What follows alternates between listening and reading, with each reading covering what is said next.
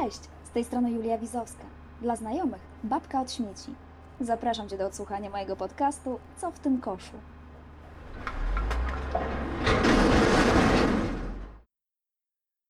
Cześć, dzień dobry. Nie bez powodu jestem nazwana babką od śmieci. Ten przydomek przylgnął do mnie kilka lat temu. Nawet pamiętam dokładnie moment, w którym to się zaczęło. Otóż brałam udział w jakiejś konferencji branżowej odnośnie zero waste czy odpadów, no i po wystąpieniu prelegenta można było zadawać pytania. Więc podniosłam rękę, dostałam mikrofon, wstałam, żeby lepiej było mnie widać i mówię: Dzień dobry, nazywam się Julia Wizowska, prowadzę bloga na Nowo Śmieci. A wtedy z tyłu jakaś dziewczyna jak nie krzyknie: A, to ty jesteś tą babką od śmieci. No i tak już zostało. Na Nowo Śmieci prowadzę od 2015 roku. Mm, Początkowo dzieliłam się tutorialami i pomysłami na drugie życie niepotrzebnych rzeczy. To miało być takie moje miejsce w sieci, z którego inni mogliby czerpać inspirację na rękodzieło, ale z akcentem na przerabianie odpadków. Bo w tamtym momencie sama bardzo mocno w tym e, siedziałam i bardzo mocno się tym zajęłam. Wcześniej pracowałam jako dziennikarka i reporterka, publikowałam reportaże w dużych mediach, w tygodniku Polityka, miesięczniku Znak, miesięczniku Podróże, w dużych portalach jak Onet Biznes, w radiu współprowadziłam program, w dużym formacie publikowałam fotoreportaże. Raz nawet miałam zdjęcie okładkowe, mm, w tym sensie, że robiłam to zdjęcie, a nie, że na nim byłam. I w pewnym momencie zaczęłam wyjeżdżać do miejsc, w których coś się działo, do Czeczenii po wojnie, do Egiptu, gdzie trwały antyrządowe protesty określane mianem arabskiej wiosny. No i na Ukrainę, gdzie wszystko zaczęło się od Majdanu w Kijowie, potem była aneksja Krymu, pożar w domu związków zawodowych w Odesie. Nie wiem, czy pamiętacie takie wydarzenie. Mm, Potem zestrzelenie malezyjskiego samolotu nad Donbasem, no i właściwie sam Donbas, gdzie wtedy akurat zaczęła się wojna.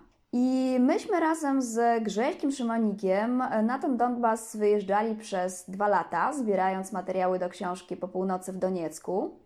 Już nie będę się wgłębiać w szczegóły, bo przecież nie o tym miał być ten odcinek. Powiem tylko, że po tych doświadczeniach wiedziałam już, że nie chcę wracać do zawodu stricte reporterskiego, natomiast nie wiedziałam, czym będę się zajmować. Jak przerwałam te wyjazdy, jak już skończyłam, zebraliśmy materiał potrzebny do książki, pierwsze, czego potrzebowałam, to spokoju. Po powrocie z ostatniego już wyjazdu zaczęłam przerabiać w domu różne rzeczy. E, Pocięłam stare prześcieradło na włóczkę t-shirtową, mm, wydziergałam z niej pokrowiec na pufę. E, Pamiętam, że z niepotrzebnej koszuli tuniki uszyłam e, powłóczki na jaśki, powłoczki na jaśki. No i gdy tak przerabiałam po kolei te wszystkie rzeczy, coś mnie tknęło, żeby właśnie założyć bloga z pomysłami na różne coś z niczego. I właściwie ta nazwa na nowo śmieci do tego też nawiązywała, bo z jednej strony przerabiałam różne niechciane już przedmioty, czyli właśnie śmieci, a z drugiej podkreślałam zmiany w swoim życiu. Wiecie, mówi się wracać na stare śmieci. No to ja dla odmiany przyniosłam się na nowe. I na początku publikowałam przypisy, tutoriale, instrukcje. Później zaczęło się na blogu pojawiać coraz więcej tematów związanych z odpadami, Zaczęłam się interesować, jak inne kraje ogarniają swoje śmieci, ale też szukałam informacji o tym, co dzieje się po drugiej stronie tego naszego lokalnego kosza i jak my, mieszkańcy, konsumenci, ja, możemy ograniczyć e, ilość śmieci w naszym codziennym życiu. Momentem przełomowym była wizyta w Warszawie Bay Johnson. Nie wiem, czy kojarzycie, to jest autorka bloga mm, Zero Waste Home i autorka książki o tym samym tytule w wersji anglojęzycznej. To był 2016 rok. Wtedy zaczynało się tworzyć środowisko Zero Waste w Polsce. Wtedy ja osobiście zachłysnęłam się tą filozofią i nie dość, że wprowadzałam bezśmieciowe zmiany w swoim życiu, to jeszcze dzieliłam się patentami z czytelnikami. Czas mijał, a ja coraz głębiej grzebałam w tym koszu. E, Zaczęłam odwiedzać instalacje przetwarzające odpady, sortownie, do których trafiają worki ze śmieciami z naszych domów i mieszkań, zakłady, które recyklingują albo w inny sposób odzyskują surowce. Po dwóch latach jeżdżenia po całej Polsce, rozmawiania z ekspertami od odpadów, napisałam książkę Nieśmieci, która z jednej strony opiera się na informacjach pozyskanych u źródła, czyli to jest taki mój kawałek reporterski, powrót na stare śmieci, tak nomen omen. A z drugiej pokazuje moje własne sposoby na bardziej świadome i ekologiczne życie, czy takie, takie życie less waste czy zero waste. A po co o tym wszystkim mówię? Stały kontakt z czytelniczkami i czytelnikami przez te wszystkie lata, ale też e, uczestnikami i uczestniczkami moich e, wykładów, prelekcji, warsztatów, no i bycie niejako na bieżąco z informacjami o odpadach pozwoliły mi wyłuskać najczęstsze pytania, wątpliwości i pomyłki, jeśli chodzi o koszne śmieci. I dlatego w tym odcinku podcastu chciałabym poruszyć błędy w segregacji, które prawdopodobnie popełniasz nawet nieświadomie. No i po tym przydługaśnym wstępie raz ciach ciach przechodzimy do listy błędów. A zatem błąd numer jeden. Kosz na bio. Jeśli myślisz, że to jest mało sprecyzowany błąd, to masz rację, a wcale nie bez powodu jest to mało sprecyzowany e, błąd, mało sprecyzowany temat, e, tytuł błędu, bo cały kosz na bio jest jednym wielkim błędem. Brązowe kosze są stosunkowo młodym wynalazkiem na naszych podwórkach. W wielu miejscowościach dopiero są wprowadzane, i jednocześnie jest to ta frakcja odpadków, wokół której jest najwięcej pytań i wątpliwości, bo mieszkańcy nie zawsze wiedzą, co wrzuca się do kosza na bio, a nawet jeśli wiedzą, to nie zawsze rozumieją, dlaczego akurat tak się segreguje, a nie inaczej. I pierwszy z brzegu przykład to mięso. Jak wiadomo, a przynajmniej powinno być wiadomo, do koszy na bio nie wolno wyrzucać produktów odzwierzęcych, czyli kości, ości, nabiału, niedojedzonego kotleta mięsnego, drobiowych skór, rybich łusyk, baranich łbów, czy co tam jeszcze. Tego typu smaczki lecą do czarnego kosza na odpadu zmieszane, odpady zmieszane. A dlaczego mięsa nie wyrzucamy do bio? Mm, no to tutaj posłużę się pewną historią. Jak e, odwiedzałam jedną z kompostowni, rzecz działa się w poniedziałek rano, czyli na hali leżały odpadki zwiezione z miasta w sobotę, bo w niedzielę nie było odbioru śmieci. Było wtedy lato, w hali duszno, gorąco, a przypominam, resztki kuchenne kisiły się już drugą dobę. I zanim ruszyliśmy na halę, żeby zobaczyć wszystkie te procesy po kolei, pracownik kompostowni zaprosił mnie przed ekran, a wszystkie procesy w zakładach są monitorowane i ten zakład akurat nie był wyjątkiem. Yy, I jak zaprosił mnie przed ekran, yy, to pokazał mi coś fascynującego w bardzo dużym zoomie. To były białe, wijące się robale, które zdążyły ujrzeć światło dzienne, bo ktoś wywalił do brązowego kosza kawałki surowego mięsa. No więc Pierwszy powód jest taki, że jest to nieestetyczne i wręcz nieetyczne, biorąc pod uwagę, że z tym dobrodziejstwem mają do czynienia pracownicy zakładu, żywi ludzie. Co do drugiego powodu, to warto wiedzieć, że założenie reformy odpadowej było takie, że odpadki kuchenne, czasem też roślinne, będą trafiały właśnie m.in. do kompostowni, gdzie będą przerabiane na kompost. Tyle, że z resztek odzwierzęcych kompostu się nie zrobi. A przynajmniej takiego kompostu, jakiego można używać w rolnictwie do nawożenia pól z roślinami jadalnymi. I tak naprawdę jedyny odzwierzęcy produkt, który może trafić do bio, to skorupki jaj. I to wszystko. I jak będziecie się wahali, czy to się wrzuca do bio, czy to się nie wyrzuca do bio, to po prostu przypomnijcie sobie, że produkty spożywcze wyrzucane do kosza na bio mają być wegańskie. No i taki jeden wyjątek to jest właśnie, to są właśnie skorupki jaj. I to jest naprawdę wsio. I grzebiemy dalej w koszu na bio i dogrzebujemy się do tiruriru artykułów higienicznych. Biodegradowalnych, kompostowalnych i innych takich rozkosznych kwiatków, które w ostatnich czasach zrobiły się niesamowicie popularne. Są przedstawiane w opozycji do konwencjonalnych jednorazowych e, pieluch, podpasek, patyczków kosmetycznych itd., tak jako te, które są bardziej przyjazne dla środowiska. Więc konsument niejako może uspokoić swoje sumienie, że owszem, sięga po jednorazówkę, no ale jednak troszkę lepszą. Gorzej, e, że tu w grę wchodzi taka siła skojarzenia, więc jak widzimy napis na opakowaniu biodegradowalna, kompostowalna, to słyszymy w głowie kosz na bio, kompostownia przemysłowa. Więc tą zużytą piluchę bęc i wyrzucamy do brązowego pojemnika. I to jest koszmar. Bo co dzieje się dalej?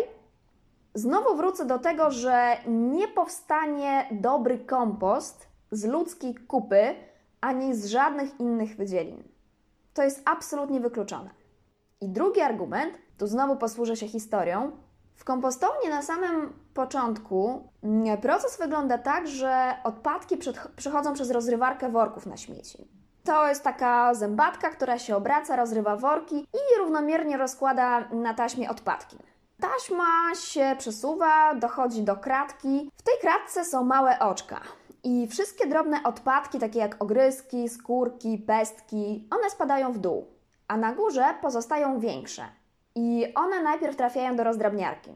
A rozdrabniarka to jest taki sześcian, w którym zasuwają piły, które tną, na, mm, które tną te duże kawałki na drobniejsze części. No i te drobniejsze części docelowo mają spaść i dołączyć na dole do tych skórek, obierek, pestek. I generalnie tymi dużymi odpadkami, które trafiają do rozdrabniarki, mają być gałęzie. No, przynajmniej taka jest idea. Natomiast jeśli do kosza na bio wrzuci się piluchę, to ona również wyląduje w tej rozdrabniarce. Tak samo jest z podpaskami. A warto do tego dodać, że mało kto wie, a jeśli wie, to średnio się stosuje, to że zanim wyrzuci się piluchę do kosza na śmieci, trzeba ją opróżnić zawartości i tą zawartość spuścić w toalecie. Czyli nie powinniśmy wyrzucać piluchy razem z kupą do kosza na śmieci. Ale jednak najczęściej jest tak, że wyrzucamy i to jeszcze do bio, jeżeli ta pilucha jest biodegradowalna, kompostowalna, bo nam się kojarzy bio, wiecie, biodegradowalna kosz na bio, więc ta pielucha trafia do rozdrabniarki, gdzie czekają na nią piły. I teraz uruchamiamy wyobraźnię i wyobrażamy sobie, jak wygląda ten sześcian od środka, potem jak ostrza posiekają piluchę z zawartością na małe kawałki. I w jednej z tych kompostowni pytałam kierownika zakładu, co właśnie myśli o tych kompostowalnych artykułach higienicznych, które bardzo często trafiają do bio, no i potem przyjeżdżają do tej przemysłowej kompostowni. Na co on, że on to pół biedy. Ale jak ma powiedzieć pracownikowi, żeby ręcznie wyczyścił rozdrabniacz, której doszło właśnie do tej teksańskiej masakry z udziałem piluchy, no to pracownik szczęśliwy nie jest. Podobnie sprawa wygląda też z podpaskami, które mają tendencję do rozwijania się i przylepiania do ścianek rozdrabniacza. Sorry za bardzo, za bardzo barwne opisy, ale niestety tak właśnie wygląda świat po drugiej stronie kosza, bo nasze śmieci w magiczny sposób nie znikają po wyrzuceniu do kosza, więc e, co do artykułów higienicznych, to one absolutnie bezwzględnie powinny trafiać do czarnego pojemnika na zmieszane i to niezależnie czy te artykuły higieniczne są biodegradowalne, kompostowalne czy absolutnie konwencjonalne, one muszą trafiać do czarnego kosza na odpady zmieszane. Po prostu. Dobra, pogrzebiemy jeszcze chwilę w koszu na bio i docieramy do ziemi. Bardzo, bardzo, bardzo często spotykam się z takim pytaniem, dlaczego do brązowego pojemnika nie można wyrzucać ziemi po kwiatkach albo ziołach supermarketu? No bo ziemi wyrzucać tam nie wolno, nie? Takie jest założenie, takie, jest, takie są wytyczne. I na temat tego, dlaczego nie wolno, e, słyszałam już naprawdę bardzo różne teorie, włącznie z takimi, że nie wolno, bo nasiona kwiatów egzotycznych, które mamy w domu, a które wyrzucamy do tego kosza na bio razem z ziemią, e, rozsieją się wraz z kompostem po całej Polsce. Żeby już nie brać udziału w tych teoriach, to ja się po prostu zapytałam u źródła, czyli w kompostowni, co stoi za takim zakazem. E, I oto czego się dowiedziałam. Po pierwsze, w niektórych zakładach oprócz kompostowania zachodzi jeszcze jeden proces to jest proces fermentacji. W wyniku tego procesu, mówiąc bardzo, bardzo, bardzo w bardzo dużym uproszczeniu, produkowany jest prąd, czyli zielona energia dla mieszkańców. No więc z Ziemi ta energia nie powstanie. W związku z tym Ziemia jest dla zakładu zbędnym balastem. Drugi powód jest związany ze specyfiką technologii kompostowania. Proces odbywa się w zamkniętych komorach, gdzie odpadki przez określony czas są podlewane płynem z mikroorganizmami. Płyn ścieka przez te odpadki do specjalnych kratek na dole, więc jeśli odpadki zawierają ziemię albo piasek, no to ta ziemia i piasek, one ściekają do tych kratek razem z płynem. I jak gromadzą się w tych kratkach, te kratki po prostu częściej wymagają e, czeszczenia. A każde czyszczenie to jest dodatkowy koszt e, dla zakładu i to są naprawdę bardzo grube pieniądze. Więc co możemy zrobić e, z tą ziemią jako mieszkańcy, konsumenci, jako osoby, które wyrzucają te odpady? Jak wyobrazimy sobie, że kupiliśmy w sklepie taką czarną plastikową doniczkę, nie wiem, z bazylią i już obłupiliśmy ją mm, ze wszystkich tych liści, cały ten krzaczek, że pozostał nam suchy badyl, to ten badyl wyrzucamy do kosza na bio, czarną plastikową doniczkę do żółtego kosza na tworzywa sztuczne i metale, a ziemię, i tutaj teoretycznie zgodnie z zaleceniami musimy to wyrzucić do czarnego pojemnika, natomiast mi jest szkoda wyrzucać dobrą ziemię do odpadów zmieszanych. Ja uważam to za totalny bezsens, żeby wyrzucać ziemię do odpadów zmieszanych. I ja osobiście wolę ją wysypać pod jakimś drzewem albo krzakiem gdzieś na osiedlu, albo dosypać do swoich e, własnych e, roślin, albo balkonowych, albo parapetowych, no po to, żeby po prostu tej ziemi bez, bez sensu nie wyrzucać do odpadów zmieszanych. Dobra, to tyle jeśli chodzi o kosz na bio. Lecimy dalej. Błąd numer dwa. Zbita szklanka wrzucona do pojemnika na szkło. To jest, powiem Wam, mega częsty błąd, bo stoi za nim pewne przekonanie, że do kosza na szkło może trafić wszystko, co uznajemy za szkło w potocznym znaczeniu. I już tłumaczę o co chodzi. Jeśli słyszymy słowo szkło, to mamy przed oczami różne przedmioty, które są wykonane ze szkła.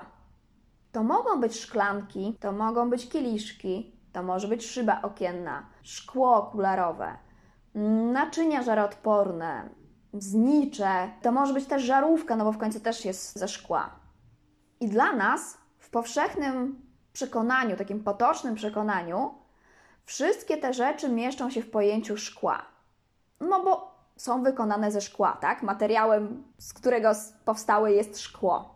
Powiem nawet więcej, że niektórzy posuwają się dalej i do tego worka z napisem szkło Wyrzuca, wrzucają również e, porcelanę, naczynia ceramiczne czy nawet gliniane doniczki, czyli w tym pojęciu szkła mieszczą się nawet takie przedmioty. Tymczasem nic z tych rzeczy, które przed chwilą wymieniłam, nie jest szkłem w pojęciu selektywnej zbiórki odpadów.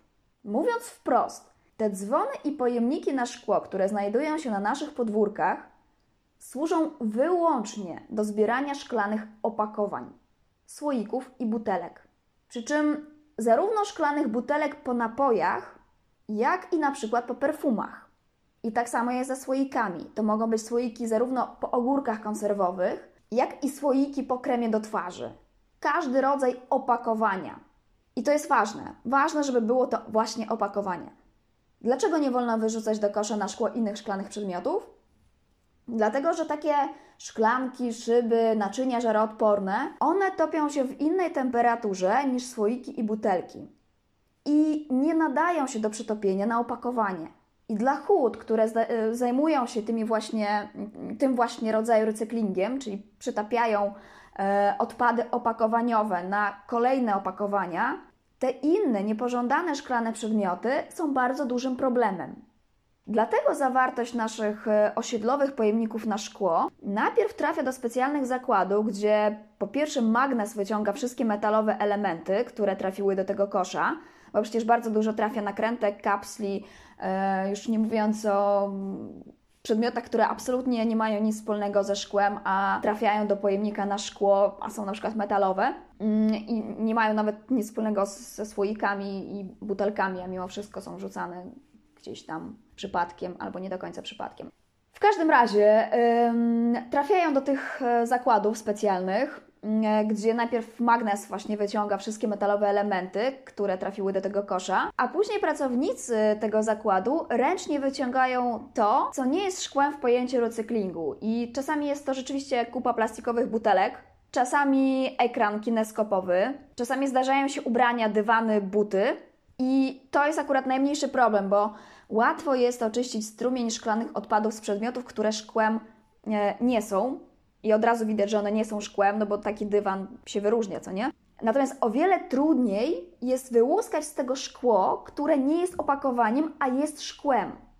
Tym bardziej, że szkło i jedno i drugie, i opakowanie, i szklanka, one po drodze się potłuką. Więc mamy przed sobą stłuczkę, czyli małe kawałki szkła, i ciężko na pierwszy rzut oka ocenić, który kawałek szkła był kiedyś fragmentem bezbarwnej butelki na mleko, a który szklanki. A wrzucenie tego razem do pieca chłodniczego oznacza kłopoty i mm, kłopoty poczynając od wad w partii nowych opakowań, w skrajnych przypadkach nawet po uszkodzenie pieca hutniczego. Więc zanim ta stłuczka trafi do pieca, e, huta bardzo często pobiera próbki i e, próbki tego surowca szklanego, tej, tej stłuczki i wysyła je do laboratorium. I jeżeli taka wyrywkowa analiza pokazuje, że tona stłuczki zawiera więcej niż 200 gramów zanieczyszczeń, tak, uważamy na liczby, tona stłuczki i 200 gramów zanieczyszczeń, to huta nie przyjmuje tego surowca. Ich samochody zawracają do zakładu, z którego przyjechały. Co ten zakład zrobi z odrzuconym surowcem, to już tak naprawdę jest jego broszka. Pomysły są bardzo różne i, no powiedzmy, niektóre nie są warte polecenia. To, co my, konsumenci, mieszkańcy, wytwórcy tych odpadów powinniśmy wiedzieć, to tyle, żeby do kosza na szkło wyrzucać wyłącznie opakowania. I tak jak na kontenerach macie naklejki z napisem szkło, to moim zdaniem dla większej precyzji i lepszego zrozumienia tam powinien być e, ciąg dalszy napisu. Opakowaniowe. Szkło opakowaniowe. Myślę, że to bardzo, bardzo ułatwiłoby segregację. No dobra, to skoro już jesteśmy przy szkle, to błąd numer 3. Skoro butelka się zbiła, to już nie możemy jej wyrzucić do kosza na szkło. Ustalmy to na brzegu zanim pójdziemy dalej. Wypowiedziane przed chwilą przekonanie jest bardzo, bardzo, bardzo błędne. Nawet jeśli zbije Wam się butelka albo stłucze słoik, to o ile jest to rzeczywiście butelka i słoik, czyli szkło opakowaniowe, o którym tyle gadałam w poprzednim błędzie, to jak najbardziej możemy ją wyrzucić e, do kosza na szkło. Właściwie ją, w sensie i butelkę, i jego słoik. Mit o tym, że stłuczenie dyskwalifikuje szklane opakowanie i każe wyrzucać je do kosza na zmieszane, bardzo się rozpowszechnił. Nawet mam wrażenie, że wiem, w którym momencie ten mit się narodził. Otóż pamiętam, że któregoś pięknego dnia dostałam e, maila z pytaniem, a takich maili z pytaniami dostaję bardzo, bardzo dużo. No więc któregoś dnia ten mail miał pytanie, czy to prawda, że stłuczona butelka, stłuczoną butelkę należy bezwzględnie wyrzucać do czarnego kosza na zmieszane. No więc ja najpierw zgłupiałam, mówię, nie, no nie, no, no nie, no nie, absolutnie nie, nie, nie. Więc odpisałam, że nie, no, nie, no skąd? Do szkła. Kilka godzin później dostałam kolejną wiadomość już od innej, e, innej osoby, ale też z pytaniem o potłuczony słoik. I wtedy myślę sobie, Jezu, dziwne to jest, bo w ogóle takie nagłe zainteresowanie tematem, że wszyscy jednego dnia pytają te potłuczone słoiki, potłuczone butelki. No ale dobra, też odpisałam, że nie. Tego samego dnia wieczorem miałam warsztaty, więc przychodzę do pracowni, tam zaczynają się schodzić na zajęcia pierwsze osoby. Jakaś gadka, szmatka na początku, jak zwykle. No i pada pytanie. Jula, a czy to prawda, że do szkła nie można wrzucać obtłuczonych butelek? Jezus, mówię, Christ. O co do jasnej anielki chodzi wam z tymi nieszczęsnymi butelkami? Weźcie mi, wyjaśnijcie, człowieki! No i człowieki mi wyjaśniły. Okazało się, że mm, właśnie w całej Warszawie rozwieszono plakaty będące częścią kampanii edukacyjnej odnośnie tego, jak segregować poszczególne frakcje odpadów. I powiedzmy, na jednym billboardzie było, że tam co się wrzuca do kosza na papier, na drugim, co ma trafiać do kosza na plastik i metal, a na plakacie z czarnym koszem na zmieszane stało jak wół zbite szkło. I wiecie, intencją autorów tej kampanii było przekazanie, że do kosza na zmieszane ma trafić na przykład stłuczona szklanka. Zresztą to chyba nawet właśnie stłuczona szklanka była na tym plakacie narysowana. Natomiast informacja jako taka była zupełnie nieczytelna dla mieszkańców. Ją rozumiał ktoś, kto znajduje się po drugiej stronie kosza, kto zawodowo zajmuje się tematyką odpadów, natomiast w głowie osób, które nie mają z tym problemem do czynienia na co dzień, robił się tylko niepotrzebnie większy mętlik. No i skutek jest taki, że mit funkcjonuje do tej pory. Więc wyjaśnijmy to sobie jeszcze raz. Zbitą butelkę stłuczony słoik, o ile to są rzeczywiście opakowania, czyli butelka i słoik, jak najbardziej wyrzucamy do szkła. Lecimy dalej. Błąd numer 4. Czysty ręcznik papierowy można wrzucić do kosza na papier. Otóż nie można. Wszyscy, mam nadzieję, wiecie, że do kosza na papier należy wrzucać wyłącznie czyste papierowe opakowania.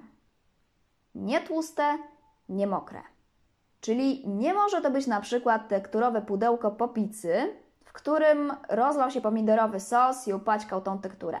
Mm, To był też między innymi powód, dlaczego w pewnym momencie z trzech koszy do segregacji zrobiło się nagle pięć i ten kosz e, na tak zwane suche segregowane, no bo wiecie, były trzy kosze, czyli jeden na zmieszane, jeden na mm, szkło, a e, trzeci właśnie na suche segregowane, czyli na papier, plastik i metal. I on w pewnym momencie został podzielony na dwa osobne, czyli papier i plastik z metalem mm, osobno. Bo jak wrzucało się puszki, w których pozostawały resztki napoju albo niedokręcone butelki plastikowe, z których, mm, w których było jeszcze trochę mleka albo soku, albo nie daj Boże jakieś tłuste puszki po sardynkach czy innych makrelach i ten cały syf wsiąkał w papier i tekturę, które również były w tym samym koszu, to ta makulatura nie nadawała się już do recyklingu. Dlatego teraz papier wyrzucamy osobno. I w domyśle ma to być czysty i suchy papier. Więc wiadomo, że mokrych chusteczek po wysmarkanym nosie do kosza na papier mm, wyrzucać nie można. Podobnie jak ręczników kuchennych, którymi wytarliśmy rozlaną na blacie kuchennym herbatę. To jest tak jakby jasne, to gdzieś jest tam rozumiane jeszcze z tego, co obserwuję. Natomiast dostaję bardzo dużo pytań, czy do kosza na papier można wrzucać chusteczki albo kuchenne ręczniki, które są czyste i suche. Bo na przykład wytarliśmy wodę i zostawiliśmy te chusteczki do wyschnięcia, a potem chcemy je wyrzucić do kosza na papier, żeby one zostały zrecyklingowane. No bo zależy nam na środowisku i zakładamy, że dzięki temu, że papierowe chusteczki trafią do recyklingu, no to będzie temu środowisku trochę lżej. Ale zastanawiamy się, czy to ma w ogóle jakiś sens. Więc, żeby odpowiedzieć na to pytanie, należy udać się znowuż do źródła. I dla mnie, a dla Was za chwilkę również, takim źródłem wiedzy była papiernia, która właśnie zajmuje się recyklingiem makulatury i przy okazji produkuje papier toaletowy i ręczniki papierowe. Gdy zadałam papiernie to pytanie o chusteczki i ręczniki, zostałam zaprowadzona do takiej hmm, wiaty, no powiedzmy wiaty na tyłach głównego budynku. Pod zadaszeniem leżały papierowe ścinki, bo gdy powstaje papier toaletowy ręczniki kuchenne, one są zwijane w takie duże bele. Później te bele, żeby były równe, brzegi są obcinane tak po parę centymetrów z każdej strony. Więc pod wiatą leżały właśnie te ścinki, czyli takie wąskie paski, które w przypadku papieru toaletowego były mm, zawracane do produkcji i używane ponownie. Czyli mm, jak wyobrazimy sobie, że jesteśmy papiernią, jak z gotowej beli papieru toaletowego obcięliśmy te brzegi, gromadzimy te ścinki przez jakiś czas i jak uzbiera się ich odpowiednio dużo, to zalewamy je wodą. W wodzie papierowe włókna puszczają i powstaje papka. I z tej papki znowu wytwarzamy papier toaletowy. Czyli nic się nie marnuje. Surowiec, którego nie wykorzystaliśmy, jest, y, znaczy który obcięliśmy, jest wykorzystywany ponownie. Nie? Super sprawa. No to z ręcznikami kuchennymi i chusteczkami tego zrobić nie możemy. A to dlatego, że podczas produkcji do tych właśnie, znowuż nomen omen produktów, dodawana jest żywica. Po to, żeby gotowe wyroby papierowe były bardziej odporne na wodę. I możecie nawet zrobić eksperyment. Ym, Jak rozlejecie na podłodze wodę i e, zbierzecie ją papierem toaletowym, to zaraz ten papier Wam się rozpaćka i tak naprawdę więcej zużyjecie papieru toalet- toaletowego nie dlatego, że dużo wody rozlaliście, tylko dlatego, że trzeba będzie jeszcze te papierowe farfocle pozbierać. Ręczniki i chusteczki są bardziej wytrzymałe. One owszem nasiąkają wodą, ale nie rozpaćkują się, bo mają ten właśnie wodoodporny składnik. Ale właśnie mm, dlatego, przez ten wodoodporny składnik, przez tą żywicę, która jest e, w składzie, ręczników, znaczy ścinki ręczników kuchennych są mm, traktowane przez papiernie jako odpad, no bo ponownie nie zrobi się z nich pulpa, co najwyżej powstaną płaty. A to nie jest coś, co tygryski lubią najbardziej, jeśli chodzi o recykling makulatury. I również dlatego, również to jest e, powód, e, dlaczego mm, chusteczki i ręczniki nie nadają się do recyklingu. Więc mm, tak naprawdę, nawet jeżeli to będą suche i czyste ręczniki i chusteczki, jak wyrzucimy je do kosza na papier z intencją, że one trafią do recyklingu, no to wiedzmy, że one do recyklingu nie trafią. Co jest bardzo ważne również przy tej okazji, to ręczniki i chusteczki nie powinny być wyrzucane również do toalety, co bardzo często się dzieje. I te przykłady nawet pamiętam jeszcze z czasów szkoły, z czasów studiów, że jak brakowało papieru w łazience, to brało się chusteczki higieniczne. No to one nie powinny być wrzucane do toalety, bo grożą zatorem w sieci kanalizacyjnej. I ym, żeby była jasność, nawet jak spuścicie w klopie ileś tam takich ręczników i w waszym mieszkaniu nie wybije toaleta, to wcale nie oznacza, że nie wybije ona 5 pięter e, niżej albo gdzieś 5 kilometrów dalej, bo to jest wciąż jedna i ta sama sieć kanalizacyjna. Wrzucanie rzeczy niepożądanych do tej sieci kanalizacyjnej skutkuje tym, że tworzą się zatory i powstają awarie. Nawet jeżeli nie w naszym konkretnym mieszkaniu, nawet nie u sąsiadki pod nami, ale mimo wszystko e, w tej jednej sieci kanalizacyjnej gdzieś prędzej czy później e, nastąpi problem. No dobra, to następny błąd. E, błąd numer 5. Opakowania po aerozolach są metalowe, więc wyrzucamy je do kosza na plastik i metal. Otóż nie. I na wszelki wypadek na marginesie wyjaśnię, że mówiąc o opakowaniach po aerozolach, mam na myśli metalowe pojemniki pod ciśnieniem, w których wcześniej były produkty rozpylane. Czyli odświeżacze powietrza, lakiery do włosów, dezodoranty w sprayu, pianki do golenia, ale również na przykład farby w sprayu, lakiery w sprayu do różnych powierzchni, no i tak dalej. Kiedyś e, o te aerozole zapytałam w którejś sortowni odpadów i usłyszałam, że bęcnie. Mhm. Więc przekazuję Wam, że nie wolno wyrzucać opakowań po aerozolach do kosza na tworzywa sztuczne i metale, bo bęcnie. Z tym bęcnięciem to oczywiście było pół żartem, pół serio, choć faktem jest, że pojemniki pod ciśnieniem w określonych warunkach mają zwyczaju wybuchać. I już były takie historie, kiedy te puszki trafiały do rozdrabniarki w kompostowni, bo oczywiście tak, to często się zdarza, że do kosza na bio wyrzucane są um, pojemniki po aerozolach. W jednej kompostowni kiedyś nawet usłyszałam, że przyjechał znak drogowy. Nie wnikajcie. Serio, nie wnikajcie. Znak drogowy, tak, to był znak stopu. Nie wnikajcie. No więc, kiedy te puszki przyjeżdżają, e, trafiają do rozdrobniarki w kompostowni, albo nawet e, są zahaczane ostrzem przez rozrywarkę worków, a takie rozrywarki są montowane nie tylko w kompostowniach, one generalnie są montowane w zakładach, które zajmują się odpadami, czy do których w ogóle trafiają odpady z naszych e, domów i mieszkań. Powiedzmy, że to są sortownie. I rozrywarki są montowane na samym początku linii e, w zakładach, po to, żeby można było rozerwać worki na śmieci, nie? W, których, e, w których to workach mieszkańcy wyrzucają odpady. I po rozrywaniu tych worków równomiernie rozsypać zawartość, zawartość worków na taśmie.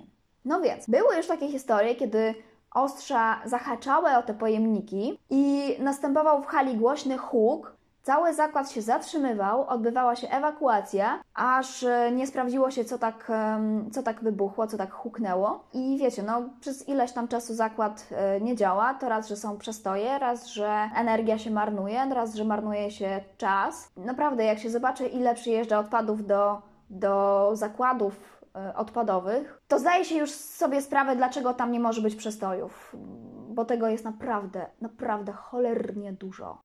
No i tak, i to jest generalnie jeden z powodów, e, dlaczego nie powinno się wyrzucać opakowań po aerozolach do koszy na plastik i metal. A jest, e, są jeszcze inne powody. Na przykład e, innym powodem jest to, że mamy w kraju generalnie problem z recyklingiem opakowań po aerozolach, bo aby można było je przetworzyć, Opakowania muszą być całkowicie opróżnione. A jednak do kosza bardzo często trafiają opakowania z resztkami aerozoli, e, więc one przez te zakłady, które w pierwszej, pierwszej kolejności jakby odbierają odpady, sortownie, i te odpady doczyszczają, sortują dalej i, i dalej odsprzedają poszczególne surowce swoim partnerom czy zakładom, z którymi współpracują, nie mogą odsprzedać tych pojemników po aerozolach, no bo ciężko się je em, recyklinguje. Dlatego między innymi te opakowania są zbierane osobno, czyli nie wyrzucamy ich do pojemników na osiedlach, tylko przekazujemy do PSZOK-u. PSZOK to jest punkt selektywnej zbiórki odpadów komunalnych. Takie punkty znajdują się w większości gmin i miast. Znaleźć e, można taki punkt w okolicy w swojej.